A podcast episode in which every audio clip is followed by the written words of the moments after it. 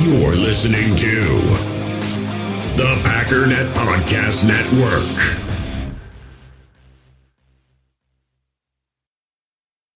We all have smartphones, and we all know they're pretty amazing, but they also can be amazingly distracting, especially when we're around other people. So, US Cellular wants us to reset our relationship with our phones by putting down our phones for five. That's right, a company that sells phones wants us to put down our phones. And to see what we find, learn more at uscellular.com forward slash built for us.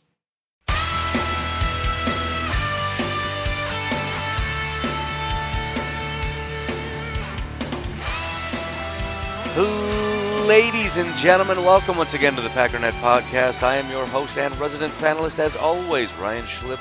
Check us out online, packernet.com. Find me on Twitter, pack underscore data. So today I want to focus on questions and comments, uh, both from uh, I got a flurry of phone calls and text messages yesterday, which is cool. Uh, but I also want to scour the Facebook group a little bit. As always, we're gonna kind of see how long things take. But um, there's always some good content there, and uh, you know, if that doesn't take enough time, we'll turn to Twitter because obviously a lot of people have comments and questions on Twitter as well. So that's what we're going to focus on today. Couple quick things. First, if you would like to get in contact, number one, you can follow me on Twitter, pack underscore daddy. Number two, get in the Facebook group. I think it's like groups slash Packernet podcast or something. I don't know. Search it, you'll find it. Number three, if you'd like to text or call in a question or comment, 608 501 0718. 608 501 0718. Secondly, thank you very much for those of you who have left ratings and reviews. Um, I did post something uh, in the Facebook group, just sort of kind of some links and ideas on how to help the podcast if you're interested. I know a lot of people have helped in a lot of different ways. This is just a way where uh, that isn't, you know, give me your money type help, but other ways that you could help if you wanted to, you know, things like leave a review on iTunes, leave a review on Stitcher. I also added my show on ranker.com, which is a site that ranks podcasts. I looked it up. They get about 40 million views. Obviously, not all of them to the NFL podcast page, but if we could get that upvoted a little bit, that'd be kind of cool. Again, there's a link in the uh, the group if you want to go check that out. And also number four, the thing that I discovered, if you uh, head over to Reddit, there's quite a few people there asking, what are some good Packers podcasts to listen to? I don't want to be the guy that jumps in there like, hey, there, I heard about this podcast. You know, it's kind of cool. I don't want to do that. Just like I don't want to leave my side. I could sit. I've got like eight emails for all these different little goofy ventures that I've done. I could easily just plop down and give myself eight reviews on iTunes and on uh, on Stitcher, but I, I just that's weird. That's lame. Why? No. So, you know, if you want to help people out and think it's a good show, maybe just let them know about Packernet Podcast. Is all I'm saying. But anyways, that's there in the in the uh, the Facebook group. What else? I think that's about it. The only other thing before we get into questions and comments that I wanted to remind everybody, we're uh we're getting kind of close here to uh you know NFL craziness time. Kind of working backwards. On Wednesday is officially free agency time. Wednesday at four o'clock, and, and I'm telling you right now, once four o'clock hits, the the deals are getting signed because there's a lot of stuff that's already right now worked out illegally. You know, tentatively. Obviously, things could change at this point because it's just kind of like, hey, you know, hello, Earl Thomas's cousin. How are you doing? I'm Jim Dorsey's brother, and I just thought we should be friends for like a couple weeks. What do you, What are your interests? I like football and and darts. You know, stuff like that. That tends to progress into you know more in-depth conversations that maybe are prompted by other people. I, you know, I don't know. I'm just saying.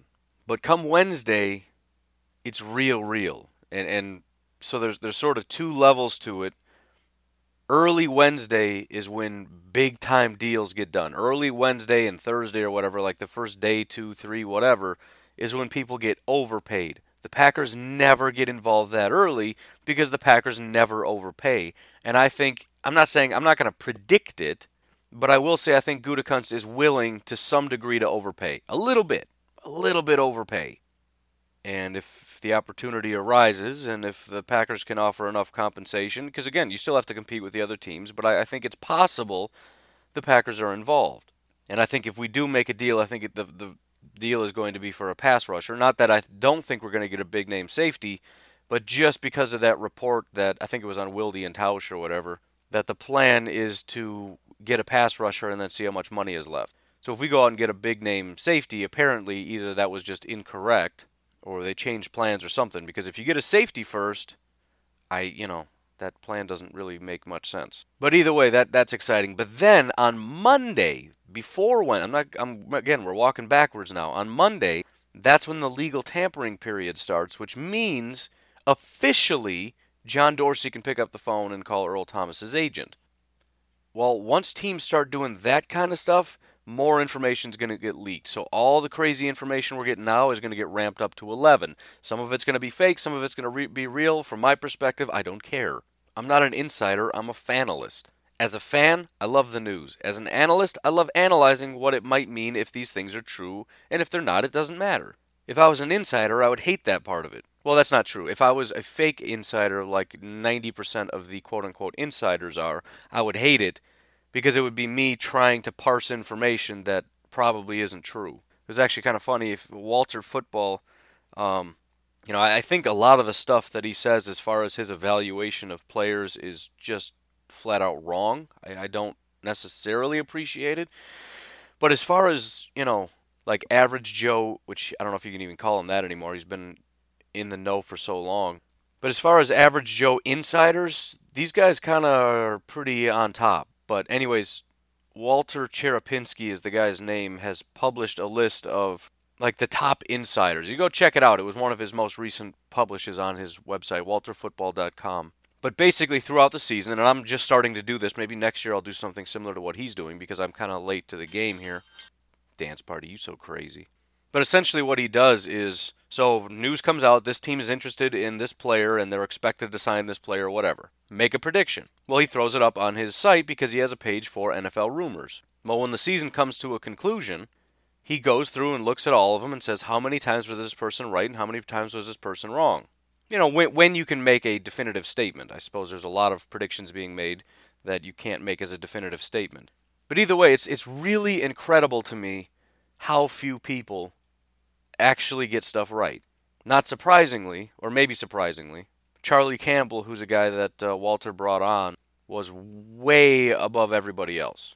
Now, they could just be a matter of him realizing that this is a thing and only wanting to talk about things that he knows for certain. But the, the fact of the matter is, the guy actually knows stuff. He's actually talking to people that know stuff. Some people are just saying things and they don't know anything. Well, here, let's just look at it. 2018 NFL Draft Rumor Results.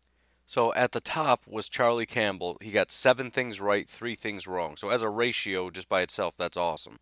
Other really good ratios: Adam Schefter was three and zero, oh. Todd McShay was two and zero, oh. Dan Patrick two and zero, oh. Lance Zierlein two and zero, Peter King one and zero. So we're getting into kind of smaller territory. Josina Anderson one and zero, Mike Garafolo, Dane Brugler, Charles Robinson, uh, Louis Riddick. All of them were undefeated. As far as getting a lot of predictions right, Tony Pauline was number two, getting six, just behind Charlie Campbell, but Tony Pauline also got five wrong. So he got more wrong than anybody else. He says a lot of stuff, and he's a little bit better than 50%, which I guess is good because it's not really the roll of the dice. It's you're more than likely going to be wrong. If you say the Giants are going to get this team, well, you, you know, the odds are definitely stacked against you.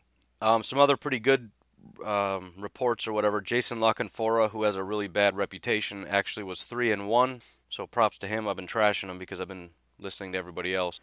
Um, but as far as the results of what Walter Football wrote down, that's not bad.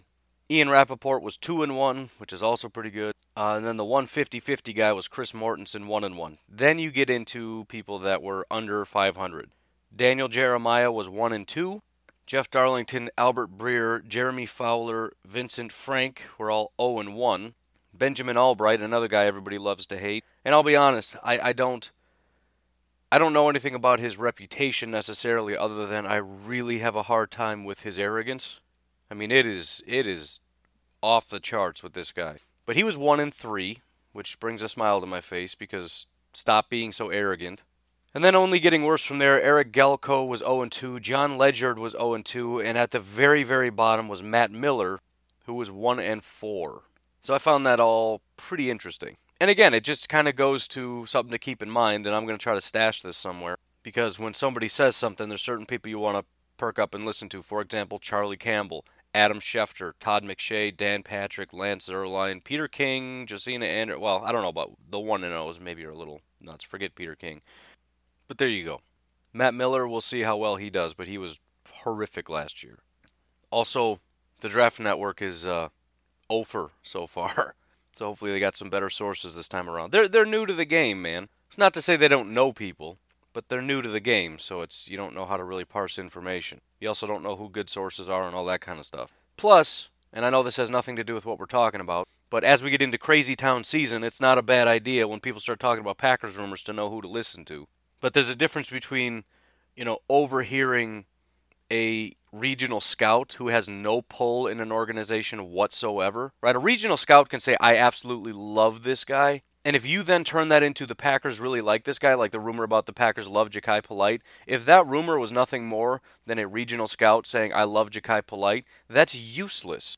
Because he's not the Packers, he's a guy. So that would qualify for a false report. If you're telling me the Packers love him, you have to then mean either Brian Gutekunst himself or the consensus among the the group is that we like and are interested in drafting Jachai Polite. So it's it's just you know my assumption is Adam Schefter, Charlie Campbell, these kinds of guys they only like to report the latter type of news, whereas other guys who just want to be able to say that they have sources are the ones that overheard things at the steakhouse and then go tweet it out. Such and such team is interested, according to source.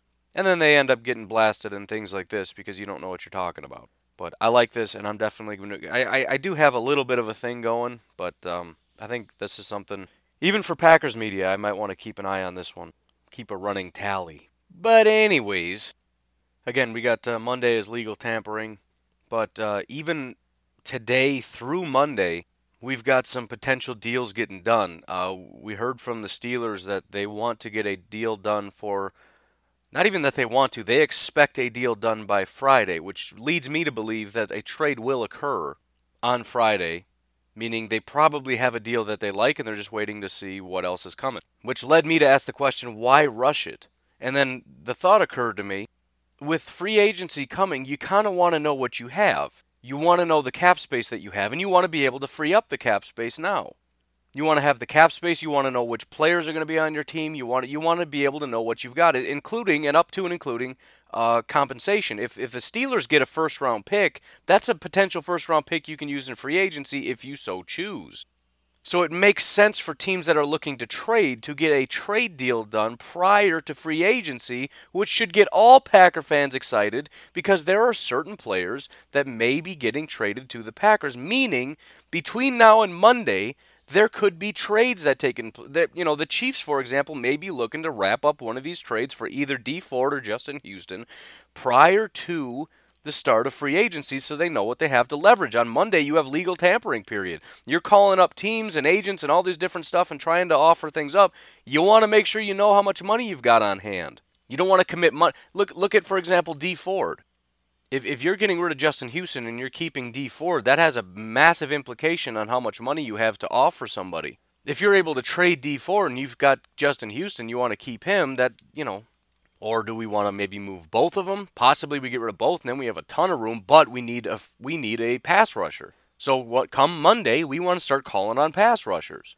So it it makes sense that starting you know yesterday and the day before or whatever, we want to get something done or at least have something solidified prior to Monday.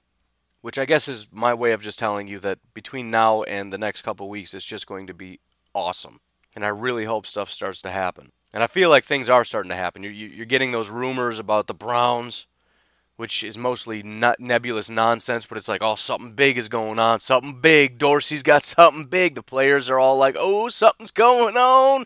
The fans and the media, nobody will hint at us even a little thing about what's going on, except that something big is going on. You just you feel things bubbling, and I'm just waiting for that dam to burst. Because you go from NFL starved to NFL overload. Like, I just don't know what to do with all this information. It's so glorious. But, anyways, enough of that. We all have smartphones, and we all know they're pretty amazing, but they also can be amazingly distracting, especially when we're around other people. So, US Cellular wants us to reset our relationship with our phones by putting down our phones for five. That's right, a company that sells phones wants us to put down our phones. And to see what we find, learn more at uscellular.com forward slash built for us. First of all, uh, I got a call from Duncan. I think that's his name. He was in the car. But uh, I just want to say I appreciate the call. I don't know that a lot of it could go out, but I'll, I'll touch on it briefly. Um, I actually kind of did already.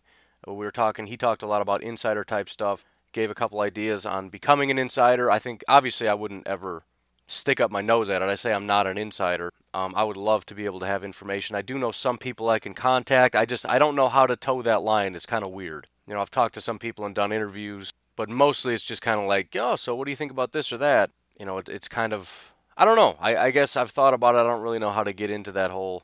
By the way, how about you tell me some secrets? So I haven't really delved into that, but uh, yeah, I'll, I'll I'll I'll consider that. Just don't want to overstep, you know. Um, and then you also mentioned basically what I already talked about, which is the idea of compiling information and then uh, tracking it to see, you know, who some of the good sources are, which is hilarious because I just said that.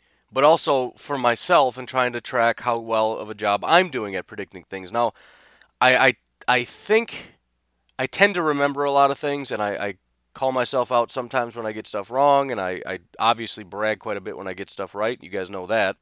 But um, yeah, I, I wouldn't mind. It's, it's one of the things that I've talked about is wanting to get uh, the show transcribed. It would be nice if I could just submit my audio to something. And I, there are things, but they're unbelievably expensive. And you end up paying like by the hour, and it's like I don't know, whatever it is. It's like, dude, I do almost an hour a day. I, I can't afford this. But uh, that would have been one of the things because if something happens, what I would like to do is have all of that audio basically just broke down into a document that I can search and find out when I had referenced this or that player or whatever and see what I had said about it. So yeah, I, I do like that idea of being able to have a comprehend. That's just how that in general. That's how my mind works. I, I like to have things organized, and my memory is garbage. So I want to have as much. That's why I like Pro Football Focus and I like all these things because I can have these databases that I can just reference, and I, I know these websites that have different things, and I, you know, over the cap that has the contracts, and I can delve deep into these things. But I have to have those kinds of databases, and things like rumors and whatnot. They're just they're just out there, and some of them stick, and some of them don't. So that's why I started building that, so that I have that database as well that I can refer back to. Not that I, you know, obviously I see all the news. I just I can't remember it all. But it would be nice to definitely have that. But then you know, again, if you have ideas on how to use that stuff, let me know. And one of the things that Duncan had brought up was, you know, try to keep track of who says what and how correct and incorrect they were, and also for myself. So maybe I'll throw in thoughts that I've had, although I don't really want to get too bogged down with nonsense like, and then I had this opinion, but I like that. And then lastly, Duncan mentioned something that a few other of you uh, have mentioned, which is to try to look at other players that the Packers have let go, kind of a where are they now, but more specifically targeted at are they getting better or worse? Should we have let them go? Should we have kept them? Um, probably he didn't mention it, but do maybe a salary cap look and to see, you know, maybe Ted was right to let him go, but then why did we? Why, you know, what happened to our salary cap? Because in general, if you look at safeties, for example, the reason there's so many safeties that are available that should not absolutely not be available is you're not handling your cap right. Now, that's not always the case. You look at Landon Collins, for example, and this is some news that came out recently. The thought process was, you know, I, sometimes a guy's value just goes above what your value is. And the Giants viewed Landon Collins as a very good safety and a guy that they wanted to retain, but they didn't felt, feel that a franchise tag was a good idea for Landon Collins because they didn't think he was that good of a cover safety. You know, obviously he's a, he's a violent guy, good tackler, all this stuff. He's not terrible as a coverage guy, but they just looked at the the franchise or the yeah the franchise tag and they said, nah, no, he's not worth that much money. And they know if they if they don't franchise tag him, he's going to go out and he's going to get that money from somebody. And obviously that's unfortunate, but it just is what it is. So there's that. But there is also a lot of other times, for example, Tashaun Gipson uh, with the Jacksonville Jaguars. A lot of teams are calling up to see if a, a trade would be viable because they're picking on a team that mismanaged their salary cap. They know that they're strapped for cash, so that, so you get these sharks, these piranha, going over there just picking at them, trying to trying to nibble them down to bare bones. So it would be interesting from a salary cap perspective to go back and look at the Packers, for example. Why did we purge our entire offensive line? Was it a mis- mismanagement of our salary cap, or was it just that these guys, you know, it was one of those things like Landon Collins where we like to keep them, we have the money, but it just doesn't make financial sense? Like, imagine if, you know, forgive the analogy, I got cars on the brain still. Imagine if your car became a free agent after like four years. How horrible would that be? Like, I got a really good deal on this car, and that's awesome. But then in three years, the car's going to want to, to go out and get what they're valued it's like, oh, I, I would like ten thousand dollars. It's like, dude, I'm not giving you ten thousand. I didn't even pay ten thousand dollars for you four years ago. And it's like, all right, well then, you know, I guess buy because somebody's going to pay me ten grand, and my car's right. Somebody would pay ten grand for it, but I'm not paying ten grand for it, so I guess I just lost my car. There's that that aspect of it. But anyways, uh, Duncan, thank you very much for calling. Thank you for being a, uh, a patron. Really appreciate that, and all the patrons. Um, I've I've got an idea of something that I'd like to do and it's both for patrons, but also just for um, getting people to help comment and uh, um, rate the rate and review the podcast. And I guess I'll, I'll give you, I'll tell you what it is before we get to the next the next caller. And by the way, I, I didn't put your call on here mostly because you were in the car and there was a lot of background noise, but also it sounded like it went beyond three minutes, and it looks like there's a hard cutoff at three minutes because you weren't done talking and it just stopped at three minutes. So hopefully you were almost done at three. But here's what I was thinking. I thought it would be kind of cool and a, and a way to do kind of something interactive. And essentially, it would be a podcast with one of you. And the way that it would work is is either with a patron, and we can do this several times before the draft. But what I wanted to do was a seven round mock draft with some of the listeners. Maybe do like a once a week feature or something that I thought would be kind of cool. And it could even be like a bonus episode. Maybe I'd do it on Saturday. I would do my normal podcast, and then there would be a bonus, you know, listener kind of podcast. And essentially, how it would work is um, working with you know maybe one week doing a, a Patreon subscriber, and then the the next the other thing that I thought would be cool is get in the Facebook group and then do a screenshot of a rating and review. And obviously you can do as many as you want. If you want to, I don't mean you know do like six on iTunes. Just do one. I don't want you to break rules. But if you leave a rating review on on Stitcher, post a picture of it. If you do a rating review on iTunes, post a picture of it. If you comment on Reddit, hey, check out Packernet Podcast, you know, whatever, anything you're doing to help um, the podcast, and you can take a picture of it, post it up on there.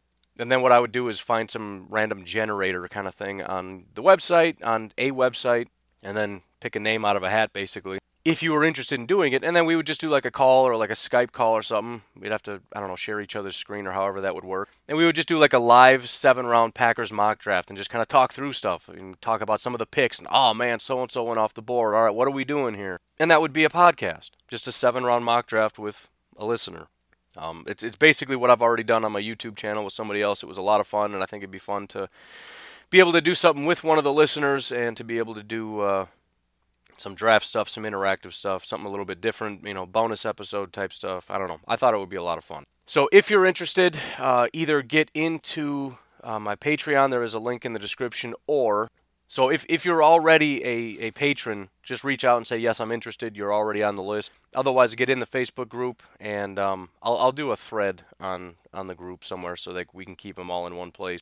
But I want to get something like that going, and maybe do more things like that more often. If it's not the draft, then what? Hash out a couple things. Just do more like listener podcast type stuff. Anyways, moving right along. I also got a text message, uh, somebody with a Kansas area code, didn't leave a name, but did have a question and a what grinds my gears. So this is pretty legendary.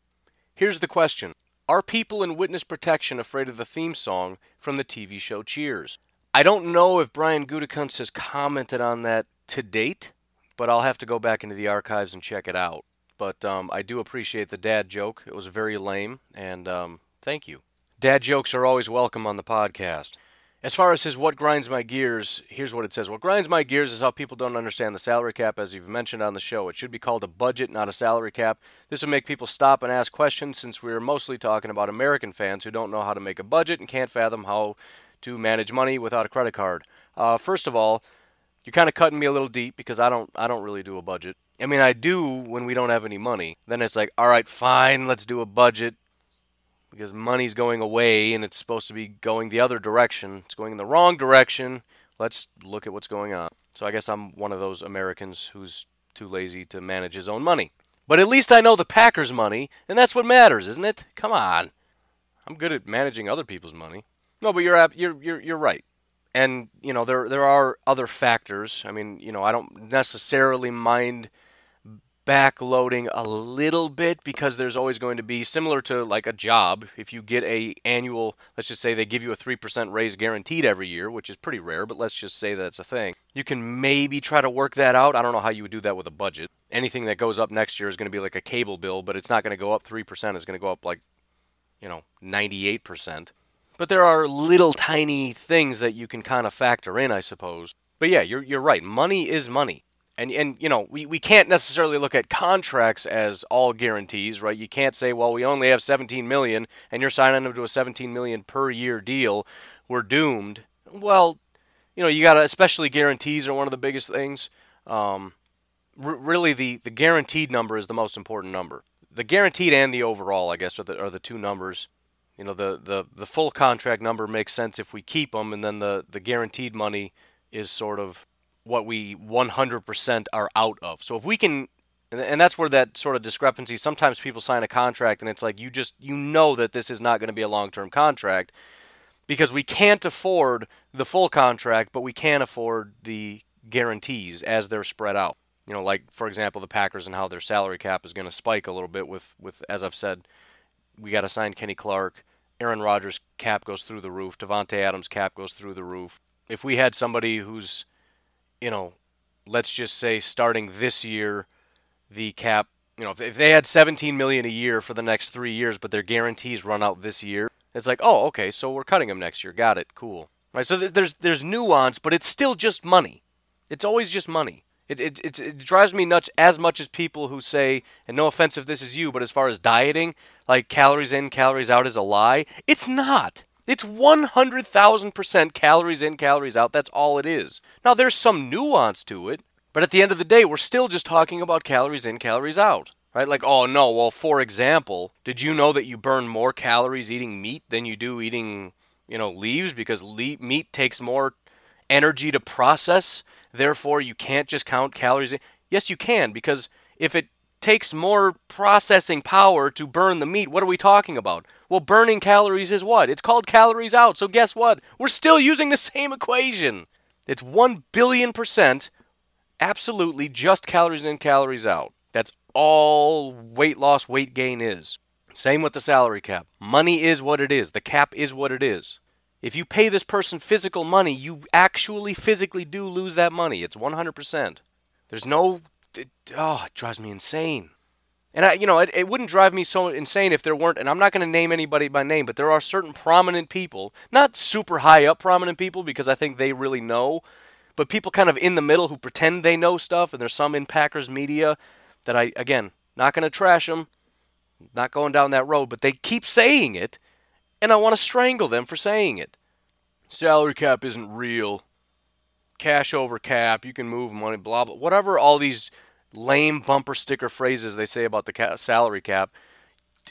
The only reason that, that the Jaguars would ever consider trading Tashaun Gipson, the only reason guys like Lamarcus Joyner are hitting free agency and all this stuff is salary cap. I can't spend beyond my cap, therefore, there's a percentage that I have to allocate to each position because of this hard cap Therefore, I'm not going to pay above that. Therefore, I'm going to let this player go, who I should never let go, but I have to because of what? Because of salary cap. If you ever see anyone on Twitter or elsewhere, if you're listening to another podcast and they say, well, the cap isn't real, just please turn it off. I'm sorry. It drives me insane. Very insane. Oh, Captain Insano, in fact. I also got a message from Kyle in Kansas, which is funny because the last guy was Kansas, but this is a different number and a different portion of Kansas. But uh, Kyle has sent in quite a few things. Appreciate it as always, as well as the other uh, Mr. Cheers from Cam. I'm gonna call you. Uh, how about Cliff or Norm? I'm go with Norm. Felt like a Norm kind of guy. That was Norm from Kansas. We're gonna flip it over to Kyle from Kansas. Here is the uh, the question. When you hear the organization wants to be aggressive in free agency for an edge rusher, does it make you worried they won't draft one with the 12th pick? Let's just say that Dee Ford let's say they get Dee Ford for a second round pick and sign Anthony Barr. Who do they draft at that point? How could you pass on Sweat at 12, even if you sign these guys? Sorry for so many questions, but my mind is racing thinking about it. Dude, please ask questions. I got nothing but time to fill, my man. So here's my thought. I, I, I think there is a case to be made that by signing, let's say, Dee Ford, you lessen the urgency, but I don't think you pass on Sweat. Now, you, your specific example was what if we get Dee Ford and Anthony Barr? I'm not super worried about that because I don't think that's gonna. I don't think we're getting two, and if we get two, I think it's gonna be. I, I guess I shouldn't say that because Anthony Barr would be relatively cheaperish. Not sure, but well, all right. Thought experiment. Let's play with it. Let's stick with your specific example. We get Dee Ford and we get Anthony Barr. I still think the Packers are going to do best player available, and if Montez Sweat is there, that's who we're going to take. But yeah, suddenly you've got a situation where outside linebacker is is see, but that's tough because I don't I, I'm not big on Anthony Barr only because it's a complete unknown, and I know Packers. I've it's kind of funny because I'm I'm very immersed in just NFL Twitter and NFL news right now, and it's like I keep popping back into Packers Twitter, and it's so old and boring in my opinion. They're talking about the same stuff that we've been talking about for I don't know how many months. But this whole Anthony Barr thing is just. I mean, listen, eh, some people like him, some people don't, and it's fine to have an opinion my thought on Anthony Barr is I just I don't have the information and nobody does. Well, he's really good at getting after the quarterback. Yeah, but he got after the quarterback from the inside as as a I mean 4-3 outside linebacker, but that translates to a 3-4 inside linebacker. So if we put him at inside linebacker, he would be good at rushing the passer, but he wasn't a very good linebacker. The other argument is, well, if you look at his his the way he's built, he's built to be one. There's a lot of guys built to be pass rushers that aren't very good. Well, look how productive he was in college. Again, what does that have to do with the NFL? I'm not saying he can't be.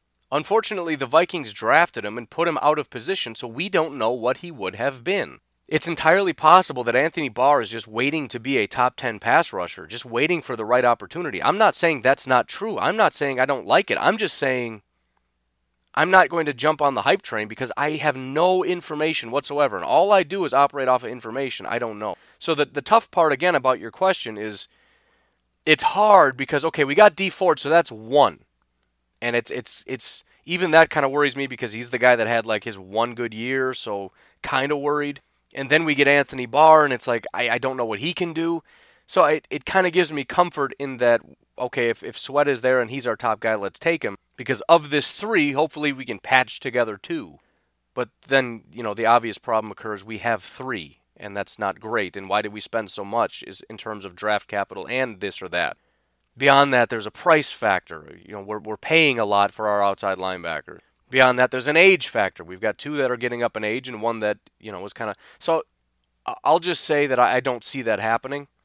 I think maybe something that would make a little bit more sense is to get a Dee Ford and then get a lesser, like the, the guy that I mentioned out of Denver, who's been a backup that probably won't cost as much, just for some kind of, of quality depth because then you're spending a little bit less money and you're also putting yourself in a position and I, I, think it's also important to try to put yourself in a position at 12 where you don't feel the the absolute need to trade up i think there, there could be some real good value that falls to 12 and to have the ability to just wait and see what happens see if somebody falls and if not try to trade back that's a great spot to be in and what i don't want is to be in a position where we didn't get an edge rusher and we're panicking and we just have to overspend in draft capital to move up and get a pass rusher. So I, I think that's sort of the benefit of getting one. And also, maybe again, if we get one and sort of a, a backup. I mean, there, there's an unlimited number of, of scenarios, but again, specifically, do I think that if they do end up getting two, does that mean they won't get somebody in the 12th that's a pass rusher? I, I, just think at that point they're going to do best best player available. Now, here, here's the other thing to consider, though, because as I've mentioned before, best player available isn't linear. My, if you go to NFLBigBoard.com, which is my draft website, it is it's linear. It's it's one, two, three, four, five, six. Five is above six. Six is above seven. Seven is above eight. These are things that we should all know. I would assume. However, that's not how big boards work. Big boards work as far as as team NFL team big boards operate as tiers. Now, as you get into the first round, you've probably got several tiers right out of the. You might have Quinnen in his own tier. You might have Bosa in his own tier, and then you've got Allen and uh, and you know Ed Oliver and a couple other people in the next tier. But then as you go on, you've got you got like five guys in this tier, 20 guys in this tier. So so I guess to answer your question, it's possible because let's say we get to 12 and we've got six guys in this tier, or, or let's say there's three. So there's three, so we don't really want to trade back because we, there's a good chance we're going to lose all three. Let's just pick one. So we've got Sweat, we've got DK Metcalf, and we've got TJ Hockenson. I'm just throwing out names I don't know. But let's say those three guys are in our tier. Well, if we did get Dee Ford and Anthony Barr, I might not pick Sweat. I might start to say, you know what? Let's invest in our offense, especially if we got somebody at safety. It's like, man, our defense is already looking pretty solid. Let's start to address early on our offense so we can look at TJ Hockenson or DK Metcalf, possibly get the next Julio Jones and DK, or the next, you know, Gronk or whatever you want to compare him to, Travis Kelce, whatever, in TJ Hockenson or Noah Fant or whoever it ends up being. So th- yes, there. I'll answer it this way: there is a scenario in which that's possible. Not saying they won't. They're they're not going to go into it saying we're not getting a pass rusher at 12, but there is a scenario if we get, let's say, two or or even one really good one, and we, and we somewhat satisfy that need to where it's not urgent, and then we come to a point where we have a tier and we have several players and we're not looking to move and we have to pick it within this group it's possible that we pass on the, the pass rusher and take an equally talented other player, equally talented safety, equally talented offensive lineman, guard, tackle, equally talented tight end, wide receiver, whatever. Um, and then to be super specific, am I worried that they won't draft one? I don't know if I'm worried because I, I, think if we get to the point at 12 where we feel that we are comfortable enough with our outside linebacking group that we can take somebody else, I think we're in a pretty good spot. And I think that means that we hit on something in free agency. Now, am I a little bit worried that maybe they're going to do it in a way that I'm not comfortable with, as in getting these second tier outside linebackers that aren't going to produce, that aren't going to get us 10 sacks, that aren't going to be top 20, top 25, even top 30 pass rushers, top 30 edge rushers. And we stack the team with a couple of these guys, and we're, we're left with kind of trashy outside linebackers, and then they come to that tier, and then they say, well, we already spent money on pass rushers, let's go a different direction, and then we don't address it at 12. So having a great opportunity in free agency and a great opportunity in the draft, we pass on on getting a top tier pass rusher in both cases. Yes, I'd be worried about that. But I, I do think that Gutekunst is is I don't think he's going to do that. again, I, I, I don't know. I, I there is worry. Yes, there's there's worry. I was t- talking to my friend yesterday. You know, we, we talk about all the great scenarios and like, ooh, what if they did this and this and this? But there's also a negative side of that. What if he does go a little more the Ted Thompson route and, and instead of getting the top guys, we get mid to low mid tier guys that you know just are never going to be top guys. And it's going to improve the room and, and maybe make it so that we're spending less but getting more, which is always nice, but we still don't have the guy. And at the end of the day, what we need is the ability to get after the quarterback. That's what this is all about. Whether it comes from the inside or the outside, it doesn't really matter. We need to get pressure on the quarterback. And I'll, I'll, I'll, say this if we don't have that fixed by 12, yes, I'm worried. I don't care if it's Quinnen Williams. I don't care if it's Ed Oliver. I don't care if it's Dee Ford, Justin Houston, Olivier Vernon, Montez Sweat, Josh Allen. I don't care who it is. The Green Bay Packers need to have at least one guy that they're saying, okay, now we have at least some ability to get after the passer, to, to, to get after the quarterback. With, with Kyler Fackrell and Kenny Clark and all these other pieces, we've got somebody else that's going to get after it. If, if, if we're not addressing that until 30, yes, I'm concerned. Not to say it's impossible. We could get Jerry Tillery on the inside, who maybe could do it. Chase Winovich, I think, is a pretty good football player. I, I've again likened him to Harold Landry. I put him in the same category in terms of having certain limitations, but I think having good enough attributes to be able to get there. Uh, you know, there's there's other guys, Jaylon Ferguson, Oshane Ximines. I haven't really looked into them very much, but just you know, they're there. But again, those are kind of the second tier guys that it's like, we had the opportunity to get like a top ten guy. I just I just want that. And again, I'm putting Quinnen on that list because getting after the quarterback is going to be a thing. And then, yeah, get Oshane uh, Ximines, get Chase Winovich, get Jaylon Ferguson. Because then we got something on the outside. You've got something on the other side. I mean, again, look at the Rams. What do the Rams have at, at outside linebacker? Not very much. I know everyone freaks out about Dante Fowler. He's never been that good, and he wasn't all that great last year. He was a big upgrade for them, but he's not elite, and they don't have anything. They got one guy on the inside that's a monster, and that's all they need. They have the best pa- the best pass rusher in the NFL is a defensive tackle. And there's not a person on this planet who would be brain damaged enough to say, well, the Rams really struggle with, with getting after the quarterback. Because they don't. At all. Now I'm sure they would love to get an outside linebacker, you know. But but yes, and and you know, I, I apologize, Kyle. I, I I'm trying to keep bringing it back to your question. I feel like I've answered it to some degree, but I just that would be my biggest thing. It doesn't have to be Dee Ford. It doesn't have to be Justin Houston. It doesn't have to be whoever. And I'll, I guess I'll throw in Trey Flowers because every single person I see on Packers Twitter only wants to talk about getting Trey Flowers. Even though the guy is a 4 3 defensive end, he's not an outside linebacker. I don't know what he's going to do for our team. I don't know if he can stand up at all. I don't know if you ever are going to want to drop him into coverage. Maybe you pay him, you know, $20 million just to bring him out in sub packages so he can put his hand in the dirt, but that's not great you have to bench him when we're in our base because you don't want him standing up, or are you going to kick him inside as a? Maybe you can just kick him inside, and he'll play, you know, next to to Kenny Clark opposite, uh, you know, Mike Daniels. If you can do that, I'd be okay with it. I suppose that'd be fine, but we got to address it. We have to address because it's there because we have the money. We have the draft capital if we want to make a trade. We have the money if it's going to be a free agent. We have the draft capital if we want to get 12. We have the draft capital if we want to move up to get somebody. It's there for the taking. We need to get a pass rusher. I'm, I'm willing and open to the idea of that pass rusher coming from the inside. It would be great if it was on the outside, but we got to address it. And, and I, I guess to an extent I share your worry, Kyle, that by 12, 12 is going to come and go, and we're sitting there going, we don't, we still don't have one. Why don't we have one? How did this happen? It's possible. But I, I just I think we're gonna get one. Now there's no guarantee it's gonna pan out. We can get Dee Ford and he just completely falls off because again he had one good year, it was a fluke, and he had Justin Houston on the other side. He comes here, he has nobody on the other side, he has nobody getting double teamed, so he's getting blocked up and he doesn't do anything for us and it was a waste of money. Maybe we get Justin Houston and the guy's just over the hill and he starts his decline coming to Green Bay. Maybe we get Trey Flowers and pay him top money, and turns out, yep, he can't play outside linebacker. He doesn't fit in our scheme at all. Maybe we draft Sweat and everybody's right, the dude can't bend. Maybe we get Jachai Polite and he's too small.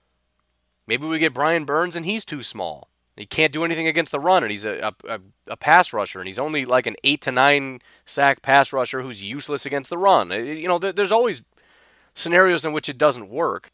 But we all know what, what trying to get a top pass rusher at least looks like. There, there's an expectation that you get it right, but there's also an expectation that you, you put in full effort to get it done.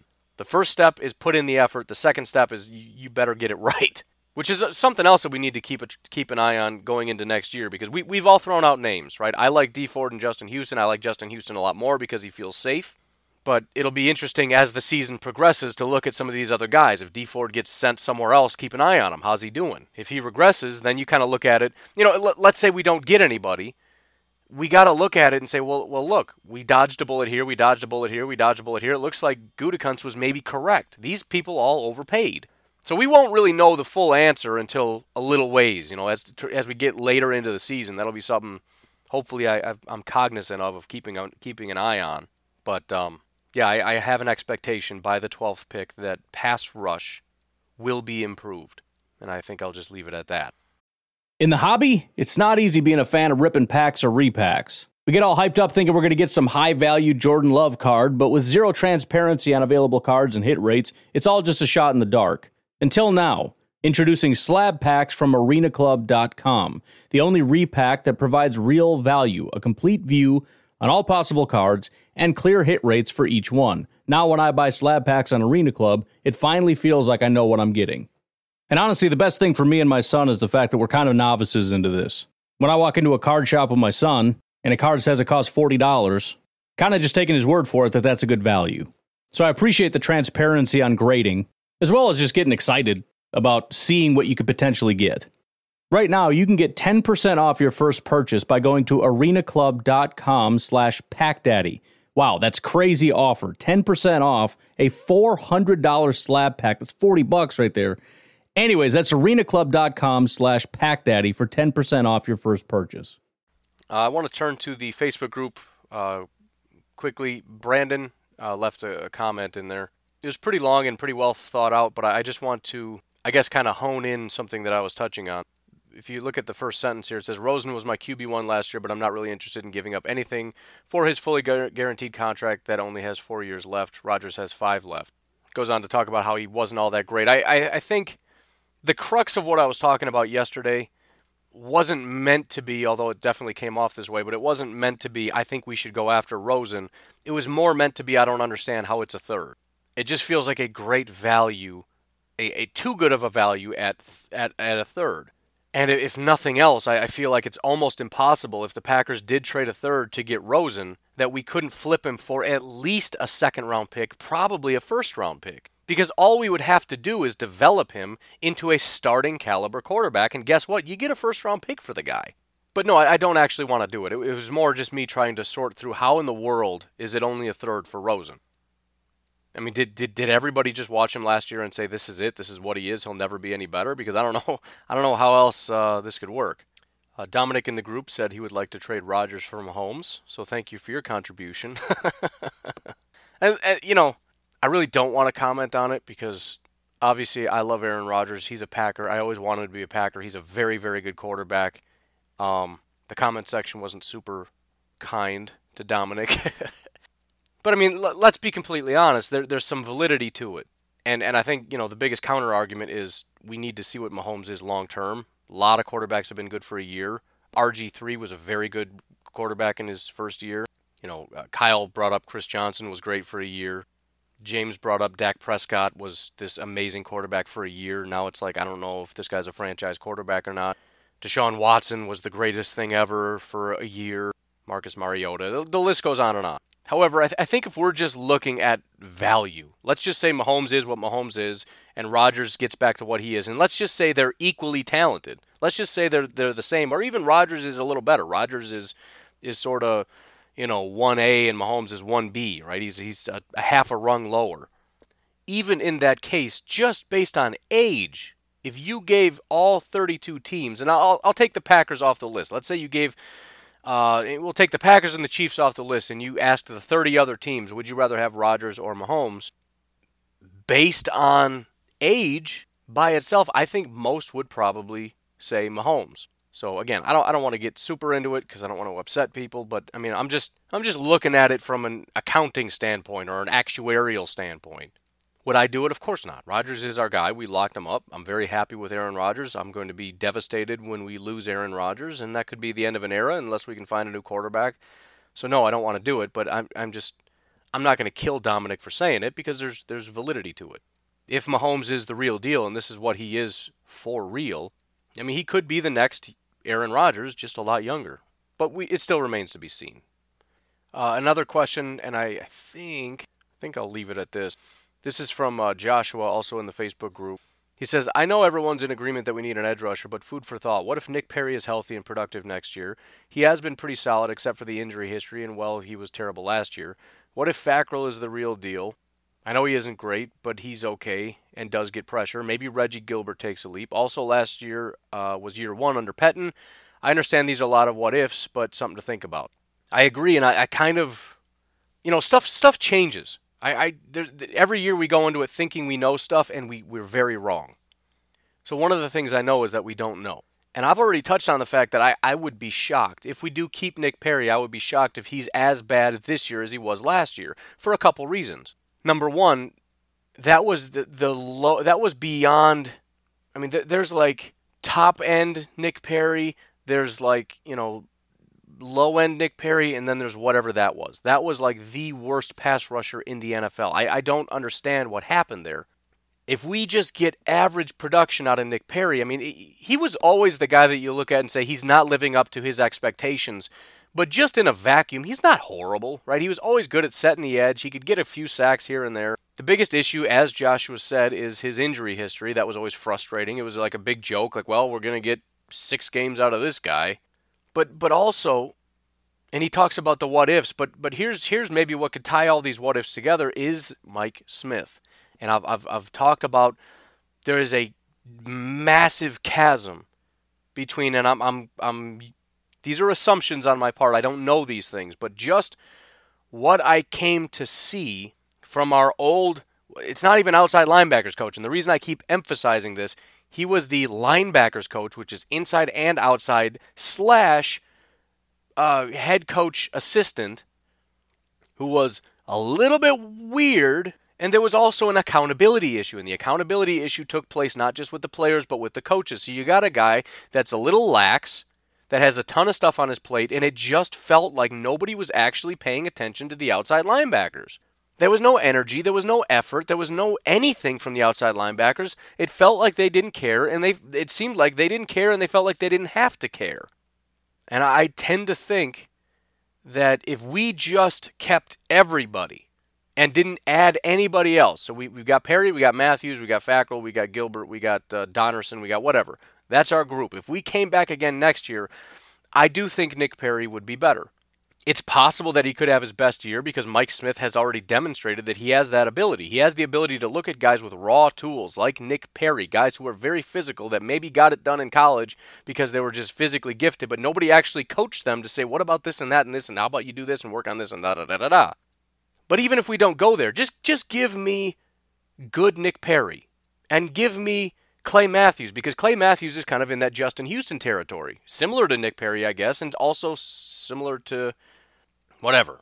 But it, it would be the opportunity to kind of work on his fundamentals because in the article that I had read, if maybe you didn't hear the podcast, but there was Dee Ford and Justin Houston laid out. I think Dee Ford was actually quoted in it, but also referenced Justin Houston sometimes guys just kind of forget about fundamentals and, and they get so good, especially as you get older. This is so key because even guys, you know, Justin Houston in his youth could rely on his athleticism. He's just better than everybody. And he didn't really have to. As you get older and you lose some of those tools, and you don't have the speed and you don't have the flexibility and bend anymore, that's when you need a guy like Mike Smith that's going to say, okay, we got to work on your technique, stuff that you never really did before. And they admitted that. Dee Ford and, and Justin Houston admitted I, I never really worked on technique as much as I was supposed to because I was just so athletic. And Dee Ford was he used that athleticism in college, but you come to the NFL, it's not good enough. So he's like, all right, let's focus on technique. Let's focus on your footwork. Let's focus on your hands. Let's focus on moves and counter moves and let's, specifically strategize all this stuff. The benefit that would have to a Clay Matthews and to a Nick Perry and to a guy like Fackrell who has tools but it's just kind of like a wild man out there, right? It, it, again, how do you have a guy with double digit sacks that has a bad PFF grade? Because it's there's so much fluctuation. He's just winging it. Most of the time he's winging it and, and doing terrible. But occasionally he wings it and he goes flying around somebody and gets a sack and he looks like he's the best pass rusher in the NFL. Like, whoa, what was that? So again, just keeping things as they were, there is an expectation. I believe they would get better because we're not only I mean, I, I, think just taking away the bad and the negative that we had, the lack of oversight and just the, the, the dysfunction, taking that away is a benefit. Adding in structure.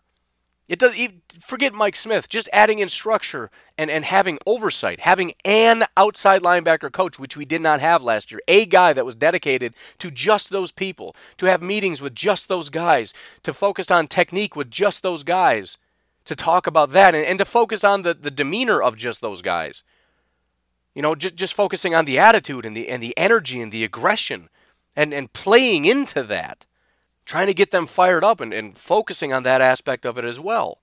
Getting them angry, getting them riled up, making them feel like bad dudes. And again, it doesn't have to be Mike Smith and all the, these particular things that he does, just anybody that just focuses on them and, and, and demands accountability is going to give us another step. And then again, you add in Mike Smith, who who has that attention to detail that is able to help certain people. And and, and you know, maybe different people need different things, but I think the Packers in particular would benefit tremendously from a Mike Smith because that kind of attention to detail is good for two types of people in my mind. Number one, guys coming right out of college, young guys because they, they know how to beat people in college. You got to really focus on fundamentals if you're going to win in the NFL because there aren't too many people who are so athletic they can win just on athleticism at the highest levels because offensive tackles are freaks in the NFL. The other one is guys who have kind of lost their edge. Guys like Clay Matthews, guys like Nick Perry, who, you know, we're talking first round guys. The tools are there, but maybe they're waning. You've got the tools. Let, let's kind of work on fundamentals. So I, I think Josh brings up a great point, but but the the point is I don't want to say we don't need to focus on edge rusher now. The point is let's not forget as we address edge rusher, as we get help, there is also a reasonable expectation that the guys we have will all get better. If we bring back Clay, I think he's going to have an uptick. I think he will be a little bit better. Is he going to be old school Clay Matthews? No, he's never going to be that again. I think he will improve as a pass rusher. I think Nick Perry, we can expect better production out of Nick Perry, assuming he's healthy. There, there is I don't know that Kyler Fackrell is going to get any better because I, I have a hard time believing that he didn't peak, especially as a pass rusher. But Reggie Gilbert, perhaps, right? We've seen the tools. Maybe that can be refined. I don't know. But but again, the the the new coaching staff brings with it a reasonable expectation of growth at a baseline for the guys we already have. Expect the growth, and then we add in the extras, the free agents, and everything else those two components need to come together. And if they do, a lot of good things can happen. If the new coaches can coach up the young corner, and again, I've mentioned it before.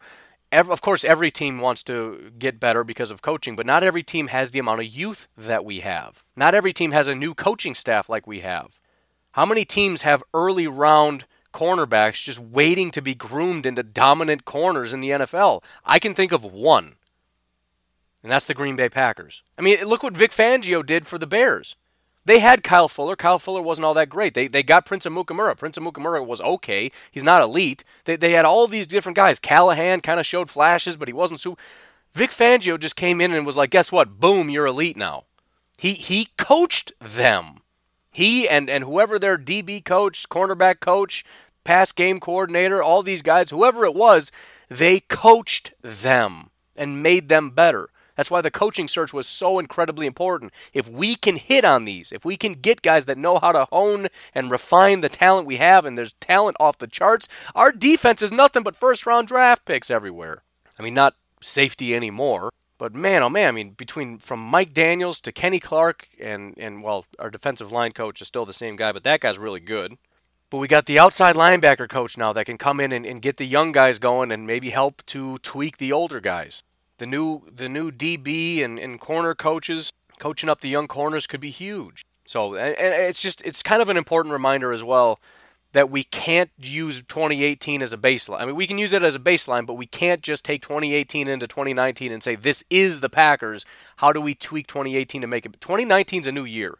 We don't know what Aaron Rodgers is going to be. We don't know what Davante is going to be. We don't even know who's going to be healthy, who's going to be good, who's going to be bad, who's going to get better, who's going to get worse, who's going to be on the team. We don't know anything. So, you know, somewhere between worst team in the NFL and a Super Bowl championship is going to lie the Green Bay Packers. And that's up to and including those two options. And I know technically my job is to tell you specifically that I know everything, but the fact of the matter is the only thing I know is that we'll fall somewhere in between those two extremes. Because nobody knows. Maybe Mike Smith is going to be trash, and it, it, he, he made it work over in Kansas City, and it's just not going to do anything here, and they're going to hate him, and it's not going to work. But um, again, very good reminder we, we don't know what people are just because of what they did in 2018. So, anyways, I got to get out of here. You folks enjoy your Thursday. Keep an eye on the news. I think some stuff is going to be some stuff's going to be kicking off real soon here. But um, enjoy your day. I'll talk to you tomorrow. Have a good one. Bye bye.